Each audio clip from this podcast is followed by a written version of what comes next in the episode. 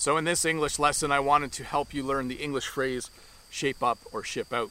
If someone ever tells you that you need to shape up or ship out, it's not a good thing.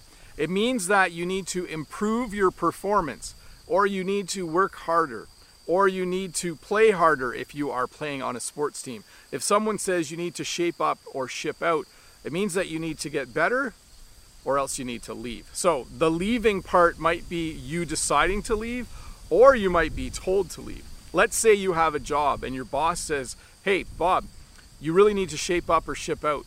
Basically what he's saying is that you need to work harder, you need to work more efficiently, and you need to do a better job, or either you'll need to decide to leave or you'll be told to leave. So if anyone ever says to you, shape up or ship out, it's not a good thing. And hopefully this is not a phrase that you ever hear yourself. Maybe you'll have to use it with someone. Hopefully that doesn't happen either. Anyways, the second phrase I want to look at today is the phrase jump ship. Let's say you have a favorite athlete. You are a huge fan of a certain football player and you've heard that he might jump ship.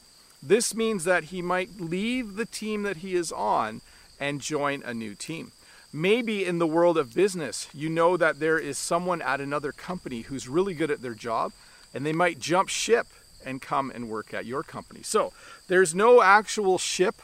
No one's actually jumping in the ocean when you use this phrase. We simply use this phrase to talk about someone leaving one organization or business or team in order to join another. This often happens in the National Hockey League in the off season. Sometimes you'll hear about a player who's going to jump ship. That means he's going to leave one team and join another. So to review, if someone says shape up or ship out, it means you're not doing a good job and you better start doing a good job or you might be asked to leave. And if you decide to jump ship, it means that you decide to leave wherever you are at to go work somewhere else or play somewhere else if you're a professional athlete. Anyways, let's look at a comment from another day. This is from the last video, and Ken T has this comment, and Ken T says, long story short, I like your video. So this was from the lesson where I taught the phrase long story short and the phrase likely story. And Ken, this is a perfect comment. You used the phrase perfectly. Your comment was even short. And basically when you say long story short, instead of telling a really long story, you just tell a really short and simple one and you get to the point right away. Thanks, Ken. Awesome comment. My response was awesome use of the phrase, Ken. Perfect. So thank you so much for that comment. Remember, leave a comment below and I might choose yours for the next video tomorrow. We'll see.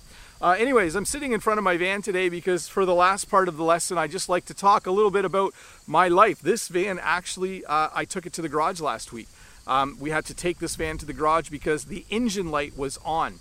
So we were a little worried that it was something major. We were hoping that it wasn't going to be a major repair, and it seems like it wasn't a major repair. I think it was just a sensor in the engine.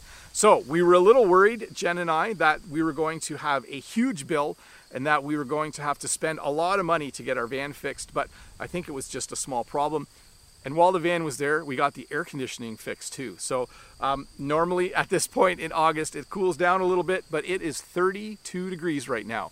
I'm sitting in the shade. Thankfully I'm in the shade and I can stay cool while I make this video. But anyways, van went to the garage, van got fixed, didn't cost too much. Bob the Canadian is super happy. Anyways, thanks for watching.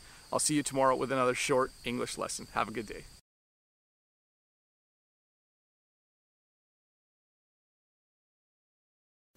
Hi, Bob the Canadian here. Thank you for listening to this English podcast lesson. If you would like to support me in the work that I do as an online English teacher, please visit patreon.com/Bob the Canadian.